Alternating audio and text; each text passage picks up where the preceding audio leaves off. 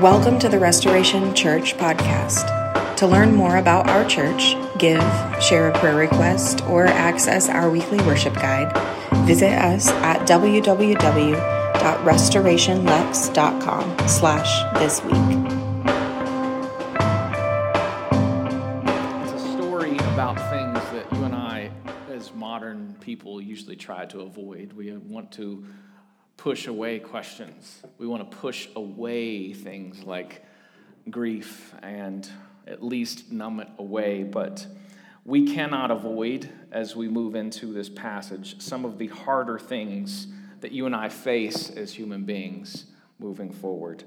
Uh, we heard earlier the middle of this story. And in the middle of this story, we see this moment where Jesus is weeping. But how it actually begins is he hears that Lazarus, who the passage says is one of his friends with Mary and Martha, his sisters, is about to die. And that's what happens. Verse 5 there, the beginning says, Now Jesus loved Martha and her sister Lazarus. There's three close siblings, and these are, from what we can gather in Scripture, some of Jesus's closest friends. And I don't know about you, but for me, it's kind of hard to fathom thinking about Jesus having friends. We often have this tendency when we think about the, the humanity of Jesus that it is somehow in contrast with his divinity. So, so, for him to be fully God would somehow mean that he is relationally self sufficient, that being like God means that you need people less. Sometimes that's implied by how we bring our understanding of Jesus' humanity. And I think what we see to our surprise today is to not only learn that Jesus had real and normal friends, I would go far as far as to say, I think we see that Jesus needed friends in his humanity. And that does not diminish his divinity in any way in needing the friendship that was around him. Eugene Peterson, in his book Tell It Slant, says what the biblical revelation tells us, a revelation that is summed up and completed in Jesus, is that we can't become more like Jesus, more pleasing and acceptable to God by becoming less human, less physical, less emotional, less involved with our families, less associated with the socially and morally undesirable people. We don't become more spiritual by becoming less human. I love that because a lot of people I've encountered in my life, the more they want to become spiritual, the weirder and more detached they become, right? And Jesus just doesn't do that. Being full of the Holy Spirit, being full of God's purpose, in all of its glory, moved towards relationships and not away from them move towards friendships that he needed. I think it's pretty profound to think that fully God and fully man Jesus needed friends, which speaks to our need, doesn't it? Real friendships. And John makes it clear that these the people that Jesus loved, they're three ordinary folks and they love him back which makes what happens in the story all the more strange because as Jesus is presented with this idea that Lazarus is about to die, he says, I'm going to stay here longer. He doesn't go and meet his friend in that need. He actually tells his disciples, I'm glad I'm not there for your sake so that you might believe. Now, we're reading this on the outside looking in at this story. Mary and Martha do not know what is happening here.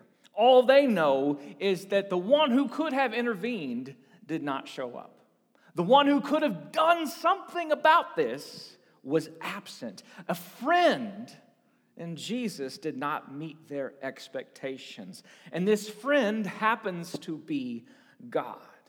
Now, how many times have you found yourself wondering why God didn't act the way you thought he should? How many times have you expected God by just looking at his character and his track record and your own faith and theology to show up in a circumstance or in a problem, and he doesn't, at least in the way you think he does? If that's you, you found yourself in the place of Mary and Martha in this story. You have faith in a God you believe can act, but seemingly chooses not to, seemingly does not step into that. I think if we're all honest, we we would say that we've probably all been there, that we have had those questions of God, why did not you show up in this situation? God, where were you? I'm confused as to how what I believe is disconnected from what I'm experiencing. And chances are, if you've ever felt that, that's a hard feeling to shake. That's a feeling that sometimes can stay in our bodies long after we've forgotten it in our minds. A feeling that can come up over and over again when we least expect it. And if that's something that you've been into, that you've experienced, I want you to allow yourself today, as we look at this passage, to be in the mindset of Mary and Martha. And as we read these words together, allow yourself to feel what they feel and connect with those feelings that you've probably been in yourself before. So let's keep reading. It says here On his arrival, Jesus found that Lazarus had already been in the tomb for four days. Now, Bethany was less than two miles from Jerusalem, and many Jews had come to Martha and Mary to comfort them in the loss of their brother. Now, when Martha heard that Jesus was coming, she went out to meet him, but Mary stayed home. Now, I love this detail because we see that there is a difference in grief here. There is a difference in how this is being expressed. Martha marches right on out, but Mary says, I'm good. I'm staying here. Grief takes shape differently in each one of us, doesn't it? Some of us run towards the problem, some of us stay right where we are. I'd imagine that both of them felt some sense of anger and questions that they weren't really sure how to articulate. But what I think is so important about how we pay attention and read this passage is watch how Jesus responds to them uniquely and not in the same way. Both sisters, they ask the very same question to Jesus in this story, but he responds to them in different ways. Look, verse 21, uh, this is Martha. It says, Lord, Martha said to Jesus, If you'd been here, my brother would not have died. Now, further on down, verse 32, Mary, when she reached the place where Jesus was and saw him, she fell at his feet and said, Lord, if you had been here, my brother would not have died. Both sisters, they make the same exact statement Jesus, your absence mattered here. Jesus, you weren't there when we needed you to be, and that is a boldness in speaking to someone that reveals to, the, to, to, us both what they thought about Jesus beyond just an ideal and beyond just being having to tiptoe around the fact that he is God. They were extremely raw and honest in this. It's the kind of statement that you can really only feel confident to say if you're among friends, right? Like that's how you know you have a good friendship is that you can bring the hard stuff. You can say some things that you know are probably not true, but you just have to get it out. That's the kind of vulnerability they bring to Jesus. And as these friends, I love how, as we look at this, Jesus honored the uniqueness of each one of these women. He meets them where they are. For Martha, it seems like as she comes to Jesus, she needs to process outwardly. How many of you, I won't make you raise your hand, as you get into these hard situations, how many of you just want to talk it out? Martha seems to be that person. It says here, But I know that even now God will give you whatever you ask. This is Martha speaking. And Jesus said to her, Your brother will rise again. Martha answered, I know he will rise again in the resurrection at the last day. Jesus said to her, I am the resurrection and life. The one who believes in me will live even though they die, and whoever lives by believing in me will never die. Do you believe this? Yes, Lord, she replied. I believe that you are the Messiah the Son of God, who has come into the world. What we see in Martha is that she brings correct theological answers to Jesus. She knows what is true about God in her belief. You don't have to come to her, as many I have seen come to folks in difficult situations in waiting rooms in the middle of the night and just pat on the back and give them a Bible verse. She knows the right answers about God. But what Jesus reminds her is that her future hope, her theology is actually present with her. Her theology is the person standing in front of her. The resurrection and the future that she knows gives hope in the midst of death is actually standing right in front of her face. The day that is coming, Jesus says, I am that day. The future you're longing for, Jesus is saying, I am that future, I'm here. I'm here now. And we've learned something in these words that I hope you hear today and I hope you remember. I was reminded multiple times this week having conversations with people that this is not always the case. And so please know this God is not afraid of your questions. God is not freaked out when you bring the hard questions to Him. And I'm sorry when other Christians have freaked out when you've brought those hard questions to them. But God Himself does not flinch when in your grief and doubt and confusion, you bring the hard things. Jesus does not flinch at this. He is not offended with the circumstances. He's not questioning her mindset. He is not telling her she has a lack of faith. He does not reprimand or correct Martha. He simply reminds her of what she already believes and says, I am that, and I'm here. Listen, if questioning God is a lack of faith, then tear out about a third of the Psalms.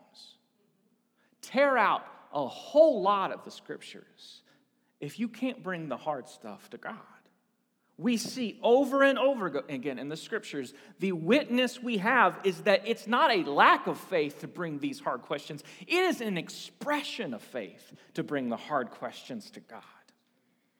That's what the Psalms teaches us, that's what Jesus teaches us all throughout the scriptures. Please don't ever feel like God is holding you at an arm's length when you can't understand what's happening and you bring those hard things to Him. That's good news. And there's Mary, who Jesus meets next, down verse 33. Let's keep reading. It says, When Jesus saw her weeping, and the Jews who had come along with her weeping, he was deeply moved in spirit and troubled. Where have you laid him? He asked. Come and see, Lord. They replied. And Jesus wept. Growing up in church, when you had to memorize Bible verses, Buddy, you better believe we worked this one real hard. Two words Jesus wept. You memorize any scripture this week? Yep, Jesus wept. Nailed it. It's the shortest verse in the Bible. Little did I know as a kid, this is one of the most profound verses in just two words. Jesus wept. Because if you know the story, you know his words to Martha are true he says these words will not end in death, which makes his response to Martha and to Mary all the more remarkable because Jesus weeps for a man he knows he's going to raise from the dead. Why does Jesus weep when he's about to raise Lazarus from the dead? I think it must be more than what we see. I think he weeps for Mary. I think Jesus intentionally enters into the grief of his friend and weeps, not because the death is the final word, but because even as the hope that is coming, Jesus refuses to dismiss the grief and the emotions of the one he's standing with right there. He weeps because his friend is weeping. He weeps because he wants to feel what she feels. We see this in this strange phrasing, which often happens when we get English translation. It says he was deeply moved in spirit and troubled. It's one of those phrases that kind of doesn't get the full effect in English. It's sanitized. In the Greek, deeply moved can be translated as anger or rage. Troubled there It means he's agitated, he's unsettled. Let me ask you something. I, I, bet this is true for you. I know it's true for me. Have you ever been so angry that you cried? That's what's happening with Jesus. But why would he respond this way? He's, he's bringing this anger and this grief, especially strange given that resurrection is about to happen. Why? I think Jesus is angry at death. I think Jesus is weeping and troubled by the pain of the death that he sees in the lives of the people that he loves. His anger is driven by compassion. He's angry at death. He's troubled by what his friends are facing to the degree that his body is overwhelmed with tears because of the compassion he feels for those that he loves. If you've only known a God who sits up in heaven detached from what you actually feel. This, this is good news. This word compassion, it literally means to suffer with, meaning Jesus is actively and intentionally suffering with his friends. Actively and intentionally stepping into grief with those he loves. Even knowing that resurrection is coming, Jesus chooses Jesus chooses. Jesus chooses to suffer with his friends. He chooses compassion. He is not dismissive about emotions. Instead, Jesus meets us in these emotions. Notice here, he doesn't tell Mary to stop crying because it's about to get better. No, Jesus cries with her. And as I pondered this, as I walked through this this week, I kept help thinking, man, what, what a friend. All of us need friends like this. I, I, I, I kept thinking, God, I want to know you in that level of friendship, and I also want to learn how to be a friend like that. I don't know about you, but one of the hardest habits to break in relationships, whether it be marriage or, or friendships in general, is when you enter into tough situations, just the proclivity of us to, to want to immediately fix stuff. How many of you have ever been reprimanded for trying to fix things when it wasn't your job to fix something? There's a lot of nudging in the room right now. And it's out of love. We know. I, I, I, know this in marriage. I know this in friendships. It's out of love because we want to jump in and save the day. We see people we love who are hurting, and our immediate first response is to try to do everything we can to fix the problem. We want to make things right. But more often than not, and I'm, again, still learning this, more often than not, we're skipping over the actual need which is to sit with people in it, which is to stay in that grief, which is to feel what they feel, which is to know what they know. It is a hard lesson to learn, and it's one, again, I am continuing to learn, is that sometimes I'd rather fix it than feel it. And the reason why I don't want to deal with this. The reason I want to fix it in the first place is because I'd rather fix it and not have to be in it. I'd rather not feel it because your emotions make me uncomfortable. They make me question my involvement. I'd rather fix it, and that way I don't have to deal with it. What's remarkable is uh, in this story, the one who literally could fix it chooses to feel it long before. Listen, this is a story of a resurrection. This is a story of an incredible miracle, one of the most incredible miracles in the Gospels. Lazarus eventually walks out of the tomb, he's called out, and as you ponder the story, you see immediately the obvious miracle that is right in front of your face. But I, I, I, keep thinking there's another miracle here that's taking place that we often ourselves skip over. And I think it's the miracle that Jesus wants to be our friend in this way.